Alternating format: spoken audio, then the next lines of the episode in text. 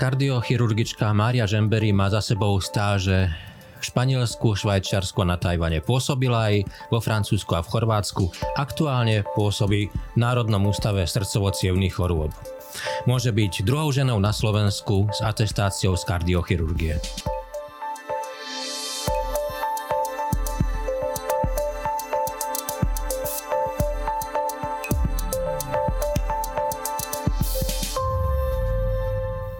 Pani doktorka, vítajte v našom štúdiu. Ďakujem veľmi pekne. Prepašte, že hneď z úvodu vás musím opraviť. Práve tam je ten predel, že kým ešte tú atestáciu nemám kardiochirurgička, nie som zatiaľ som len taký ten rádový chirurg, ktorý sa o to snaží a ak všetko dobre dopadne, áno, a ja dúfam, že raz to kardiochirurgičkou budem, ale verím, že predo mnou je tam ešte niekoľko dievčat, ktoré poznám a ktorým by sa to mohlo vydariť o trošku skôr.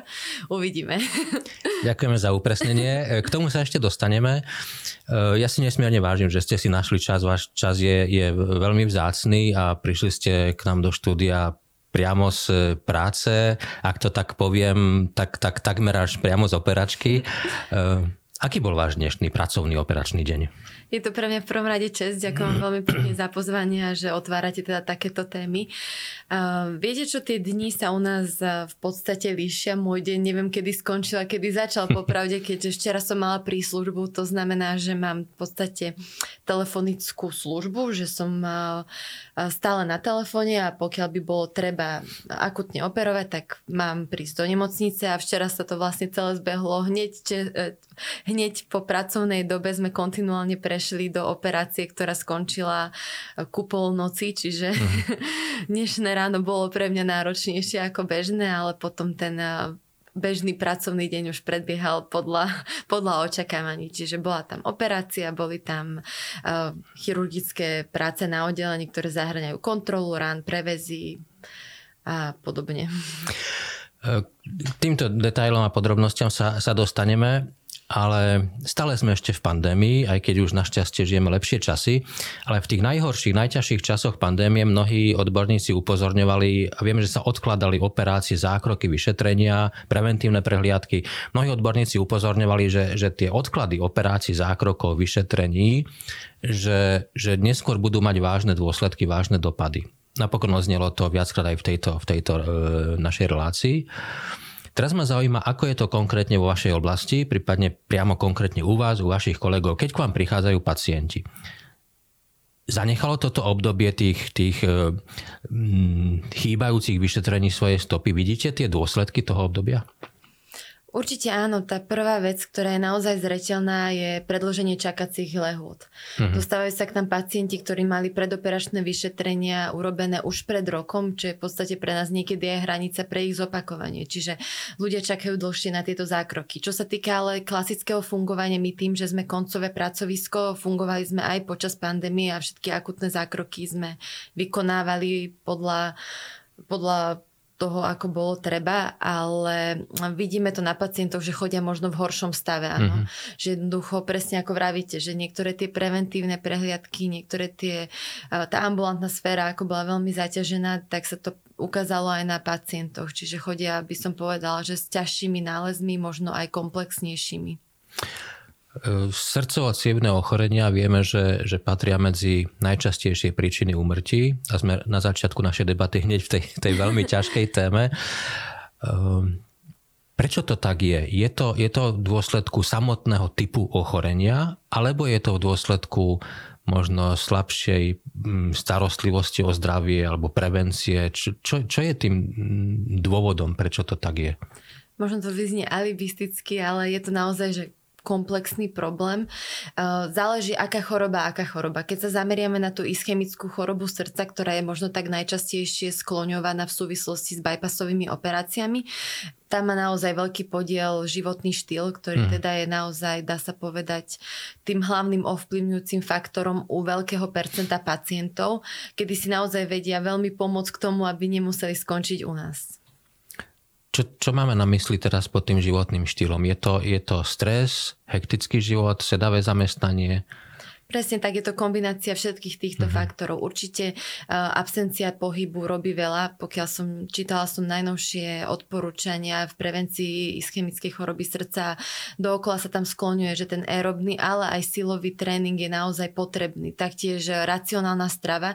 Odporúčaný je typ tzv. stredomorskej stravy, čo zahrania zhruba, asi si vieme predstaviť, celozrné potraviny, olivový olej, ryby, uh, hydinu, veľa, veľa zeleniny, veľa veľa ovocia, nejaké oriešky a nespracované potraviny, najmä spracované meso, ktoré my ako Slováci, dovolím si tvrdiť, že máme veľmi v oblúbe, robí veľmi zle. Mhm. A taktiež sú to aj zlozvyky, ktoré možno um, tiež súvisia nejako s kultúrou ako alkoholizmus a fajčenie cigariet, ktoré stále si myslím, že sú veľmi prevalentné v našej populácii.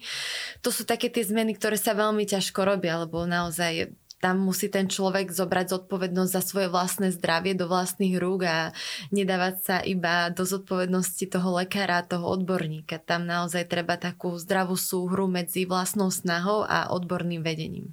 Ale keď, keď načrtnete takýto komplexný obraz zmien, ktoré by mohli situáciu zlepšiť. A ak hovoríme o situácii, tak vlastne hovoríme o zdravotnej situácii jednotlivo o každom jednom z nás. Tak, tak pri takomto komplexe mm, si mnohí možno povedia, ako to je, to je, už mám svoje zvyky, to je veľa toho a tak ďalej, ale asi, asi ja si to vysvetľujem tak, že každý by si mal nejak e, urobiť reflexiu, čo všetko by mal zmeniť a možno postupne, čo je to, čo môžem najľahšie zmeniť a postupne. Vnímate to tiež takto nejak, že je to, je to takto by sme mali k tomu pristupovať? Úplne s vami súhlasím a toto je presne to, čo sa snažíme aj hovoriť pacientom, ktorí od nás odchádzajú, dajme tomu aj po týchto bypassových operáciách. Robím si s nich tak trochu srandu, že my sme vás opravili, aby ste mohli naplno fungovať. Nie sa šetri, že viete, ja som mal operované srdiečku, ja už len tak budem setkať. Práve naopak, ten pohyb pomáha aj tým bypassom, mm-hmm. aby o, o, ostali čo najdlhšie otvorené. A snažím sa aj ja prizvukovať tým pacientom, aby si dávali realistické ciele. Viem to aj z vlastnej skúsenosti udalosti, že skutočne keď si človek, ako ste vraveli, zhodnotí, čo je pre neho najťažšie, čoho sa dať, ja neviem, je to napríklad fajčenie, tak si poviem, že dobre. Skúsim obmedziť to fajčenie, na to sú tiež infolinky bezplatné, kde vám vedia dať odbornú pomoc. Existuje na to aj lieky, ktoré umožňujú uh, zľahčiť ten stav tej závislosti, lebo závislosť to je a človek by mal ako keby formovať aj to svoje okolie, aby mu pomohlo, lebo často to je aj v rodine, to sa často s tým stretávam, že viete pani doktorka, že ja som teraz nefajčil 20 dní, čo som v nemocnici, ale príde švagor, príde brád a hm. potom, viete, to tak ku pivu, to sa hodí. Čiže v tom prípade radím aj tým pacientom, aby takúto svoju snahu o zmenu e, presunuli ďalej na svoje najbližšie okolie a snažili sa im vysvetliť, že aby ich aj oni motivovali k tej e, zmene vpred. A stále si myslím, že vždy je lepšie urobiť aspoň niečo ako nič. Že... Toto, toto je veľmi dôležité, e, čo, čo ste spomenuli, práve komunikovať o tom so svojím okolím a prostredím, hoci aj príležitostným, pretože mnohí možno, možno už len z, takej, z takého nepríjemného pocitu, že teraz kto fajčí, že si, by si nezapálil, že to je nepríjemný pocit, alebo jednoducho sú takéto situácie, tak, tak sa rozhodne pre niečo, čo by možno najradšej neurobil. Čiže e, preto to považujeme za nesmierne dôležité, čo ste povedali, že jednoducho povedať otvorene a nehambiť sa za to.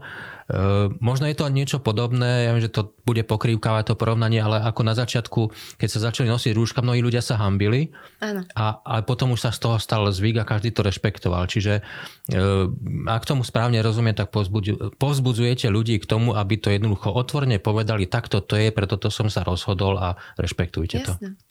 A treba si nájsť to, čo človeku vyhovuje. Viete, že keď tam mám 80-ročného pacienta s artrozou kolien, tak mu nepoviem, mm. že viete, čo teraz kúpte si bicykel a pobicyklujte si z Bratislavy do Jelky, že viete, že pre neho to môže byť kľudne iba nejaké malé aerobné cvičenie, kľudne aj 15 minút. Že vždy je lepšie urobiť aspoň niečo pre to svoje zdravie, ako nespraviť úplne nič. Ano. Už len taká bežná prechádzka a možno prejdenie o tú zastavku ďalej môže urobiť v konečnom dôsledku v dlhodobom zreteli veľa. Čiže um, ten pohyb sa stále ako keby zaznáva ako taký veľký predelujúci faktor, že už skôr si človek vie tak pospájať ten vplyv toho, tej nezdravej stravy, hmm. ten cholesterol je často skloňovaný či v médiách, či v reklamách, ale o tej potrebe toho pohybu denodenne, najmä pri uh, takom vysokom percente sedavých zamestnaní, myslím, že stále nedostáva dostatočný priestor. Ak sa pozriete možno mm, na nejaké odborné štúdie spätne dozadu, alebo však viete, viete, poznáte situáciu aj spred niekoľkých rokov, keď ste ešte neboli, neboli lekárkou. Aký je trend? Lebo, lebo e, ten štýl života vlastne sa mení povedzme to tak negatívne, stále je hektickejší, stresujúcejší, dynamickejší, stále viac sedavých zamestnaní, že z tohto hľadiska je to negatívny trend. Vidieť to aj, aj v dopade na, na tieto ochorenia, o ktorých sa rozprávame, tento, tento trend? Viete čo, tí naši pacienti, ktorých liečíme, sú zväčša starší ako, mm-hmm. dajme tomu ja a moja generácia. Čo ja vnímam medzi mnou a mojimi kolegami je, že tam naozaj nastal už taký možno medzigeneračný prerod, kedy tí ľudia sa naozaj majú vyššie nároky ako keby na život. Že chceme sa mať lepšie, mm. chceme sa o seba starať, možno do popredia idú konečne aj témy ohľadom mentálneho zdravia, mentálnej pohody, že ak chcem ja pomáhať ľuďom a byť dobrý, ja neviem, lekár alebo pracovník, musím sa starať aj sám o seba, musím byť zdravým, aby som mohol byť výkonný. Čiže tá motivácia možno prichádza z opačnej strany, že keď naozaj chcem tej práci dať dosť, tak musím aj sebe dať dosť, aby som vedel dosiahnuť svoje ciele. Čiže uh, ten trend, ja verím, že sa postupne zmení, že myslím si, že aj zamestnávateľia sa snažia propagovať dať e, zdravý pohyb, či už formou nejakého benefitu, nejakej športovej hm. karty, prípadne uh, možnosti nejakej regenerácie. Myslím si, že viac sa o tom hovoria, že postupne viac a viac ľudí uh, si k tomu hľada cestu a taktiež verím, že um, že vplyv bude mať určite aj to, ako sa konkrétne mesto možno postaví k danému problému budovaním cyklotrás, zľahčovaním športovisk, sprístupňovaním športovisk. Čiže je to problém, ktorý sa dá vyriešiť z viacerých strán takým celospoločenským priložením ruky k dielu. Toto sú veci, ktoré zdanlivo, zdanlivo s nejakým zdravým jednotlivca nesúvisia, ale v konečnom dôsledku práve toto sú tie drobnosti, ktoré napomôžu k takému väč- väčšej miere nášho, nášho zdravia a verejného zdravia. Vy ste pri tých eh, zmenách, ktoré považujete za dôležité v prospech zdravia spomenuli, alebo naznačili ste stravu. No, len Momentálne sme v situácii, keď, keď e, máme obrovskú infláciu, obrovské zdražovanie. Ďalšie krízy ani nehovoriac, ale zostanem teraz zamerne pri tom zdražovaní a ceny potravín idú enormne hore. Sú pre mnohých aj starších ľudí, práve pre ľudí, ktorí sú náchylnejší už na, na tieto, tieto ochorenia, sú mnohé potraviny nedostupné a mnohí ľudia majú už problém, sa musia uskromniť aj vo svojich základných životných potrebách. Aké to môže mať dôsledky, takéto niečo, táto, táto súčasná situácia? Pretože veľmi laicky si poviem, že v takejto situácii stále viac a viac ľudí bude vyhľadávať menej kvalitné potraviny. Čo to môže v konečnom dôsledku znamenať? Ja absolútne s vami v tomto súhlasím a tiež toto vnímam iba z môjho laického uhla pohľadu a jednoducho mi to mozog nepoberie. Ako je možné, že uh, nejaká soda, ktorá je, viete, plná všelijakých možných vecí je uh, o polovicu, ak neviac lacnejšie ako minerálna voda. Ako je možné, že paradajky idú aj po 10 eur za kilo a dá sa kúpiť nejaké čipsy a nejaké nezdravé potraviny a polotovary za, za tretinovú cenu. Je to akože určite niečo, čo si myslím, že by je to taký problém bijúci na poplach, lebo hm, viete, ja to vidím možno z mojej mladej a laickej pozície tak, že už len napríklad zníženie dane na niektoré zdravé potraviny mm. by možno vedel spraviť tú zmenu. Alebo ako sme sa bavili, v rámci prevencie, skutočne ideálna medicína je taká, ktorá je preventívna, nie kauzálna. Čiže pokiaľ my vieme tých ľudí zachytiť ešte predtým, ako sú chorí, tak sa z nás stávajú dobrí lekári, ktorí čím, vedia... Čím menej práce pre vás, tak. tým lepšie. Áno, akože znie to proste smiešne možno z mojej pozície a z výberu povolania, ale čím menej pacientov budeme mať, tým lepšie. To znamená, že tá populácia zdravne, keď to takto môžem povedať. A myslím si, že tie zmeny sú ale náročné pre jednotlivca. Viete, že ja napriek napriek tomu, že som lekársky vzdelaná, nie som nutričný odborník. Hmm. Ja mám vedomosti, ktoré sú, dá sa povedať, že viem si ich prečítať, sú to štúdie, ale aby som si vedela vystaviť ideálny jedálniček pre mňa, bolo by to pre mňa určite niečo zložité za týmto účelom by som musela vyhľadať nutričného poradcu. A to sú veci, ktoré podľa mňa by mohli byť viac podporované. Keď zachytíme toho človeka, ktorý má nábeh napríklad na cukrovku, keby on dostal možnosť ročnej konzultácie trénera a, pod, a pod nutričného poradcu a, s nejakými kuponami alebo zľavami na zdravú stravu, tak možno to vidím veľmi idealisticky, ale myslím si, že by ho to príjmelo vytvoriť si tie správne návyky.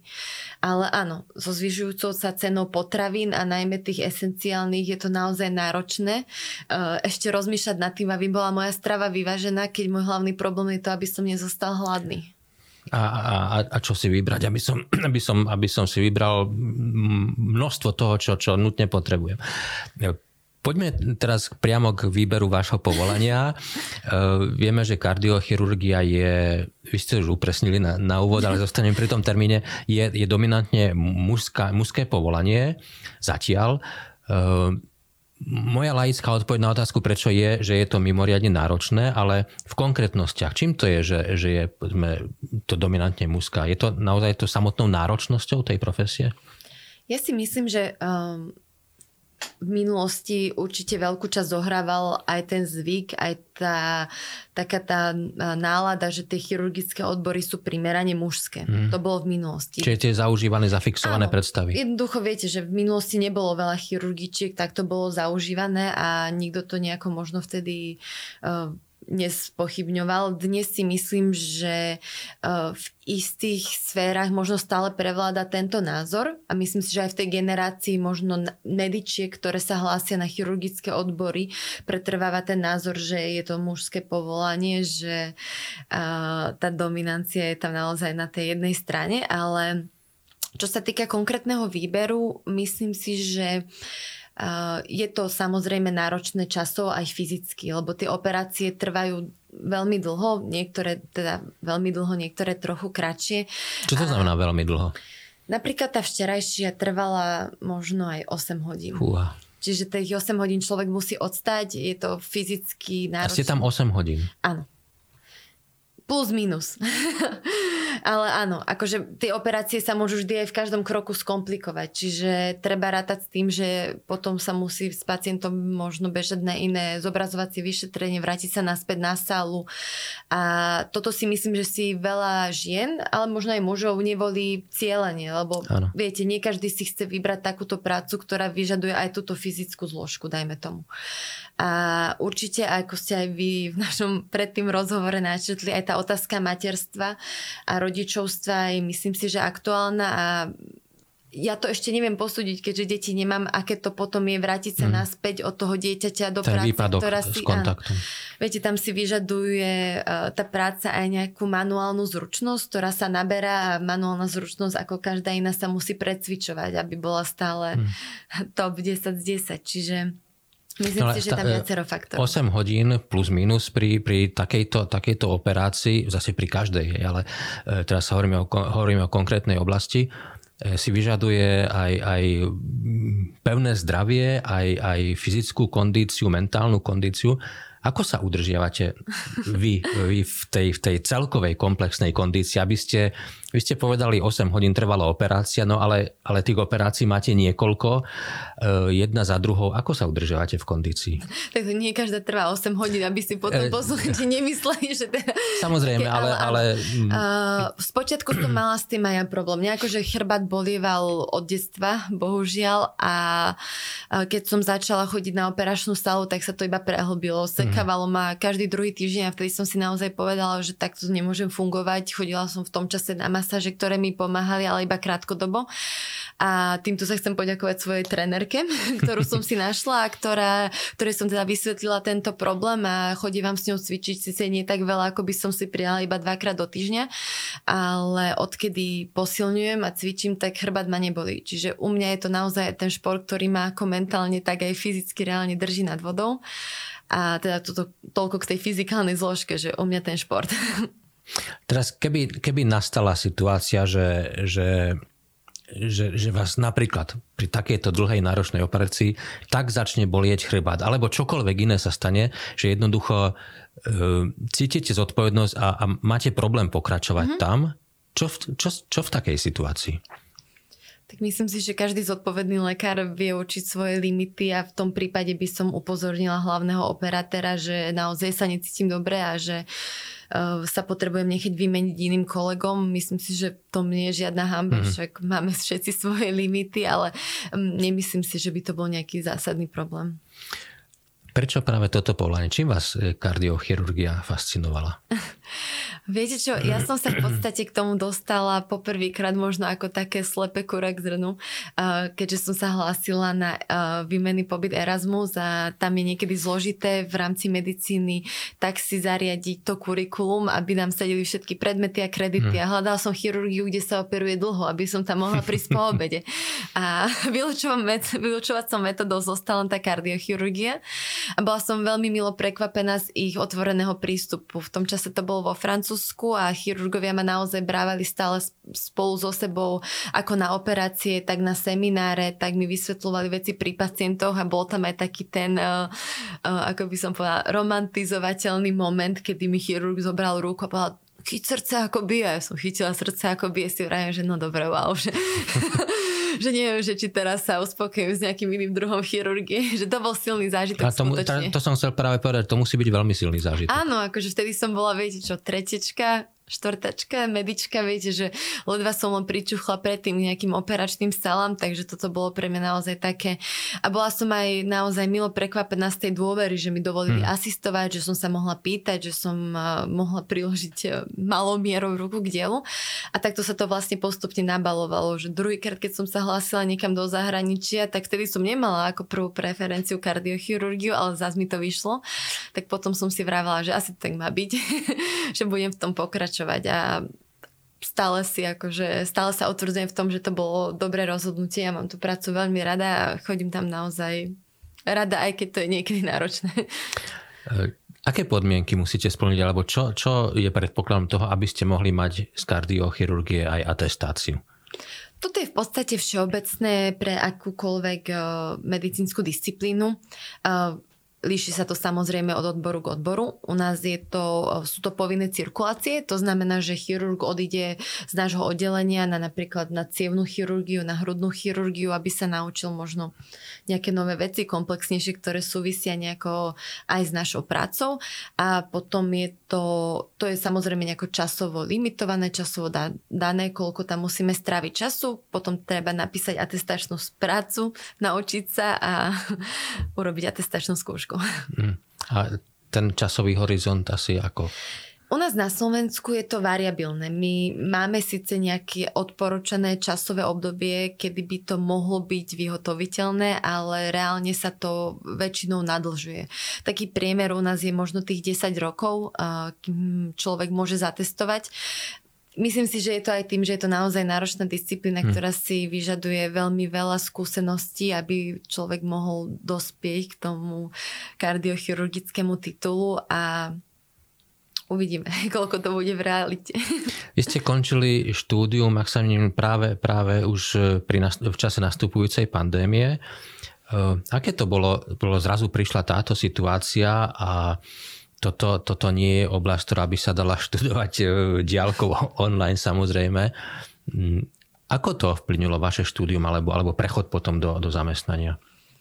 Bolo to náročné, lebo my ako medici šiestaci sme sa veľmi tešili, že konečne tá naša práca bude spočívať aj v tej práci v nemocnici konečne sme si akože prešli tou teóriou a teraz sme mali zbierať kvázi to ovocie a mať kontakt s tými pacientami, takže bolo nám to ľúto. My sme boli hmm. taký kružok, ktorý sa rád pýtal, rád dlho zostával v nemocnici a pil uši lekárom s otázkami a takto sme sa cítili častočne ukratení o tú možnosť, možno sa porozliadať a potom vlastne aj tá posledná štátnica, ktorá už bola teda online, tak vlastne viete, že zatvoríte notebook a zrazu ste lekár. Také to bolo zvláštne, že nikto vás nečakal na chodbe, nemali ste sa s kým potešiť, s kým ísť potom oslaviť a mm, aj tá promocia, ktorá nikdy nebola, tak to nám bolo všetkým ľúto, lebo ak môžeme niečo vrátiť naspäť našim rodičom alebo blízkym, ktorí sú naši podporovatelia počas tých šiestich náročných rokov, tak je to práve tá promocia, keď, keď človek je prvýkrát kde si na vrchole po, po skončení štúdia a môžu sa potešiť, že teda tá cesta je za nami. A toto nás teda minulo a to mi je teda lúto, že sme nemohli rodičom takto vrátiť. Ale, ale je to situácia, ktorú si nikto z nás nevybral a nemôžeme za to. Spomenuli ste niektoré, niektoré pobyty v zahraničí. E, čo vám dali tie stáže alebo pracovné pobyty v zahraničí? Čo vás, čo vás naučili? Veľmi veľa. Uh, úprimne to považujem za jedno z najlepších uh, akademických rozhodnutí mm-hmm. pocestovať, lebo často som to aj spochybňovala, aj tie leta strávené mimo rodiny, všetky tie oslavy a svadby, čo som premeškala tým, že som bola kde si v nemocnici. Takže niekedy mi to prišlo ľúto, ale nabrala som veľmi veľa skúseností, možno aj odvahu pracovať v cudzom jazyku. Uh, Mala som vždy šťastie na výborných tutorov a mentorov a lekárov, ktorí sa mi venovali v danej tej a tej oblasti.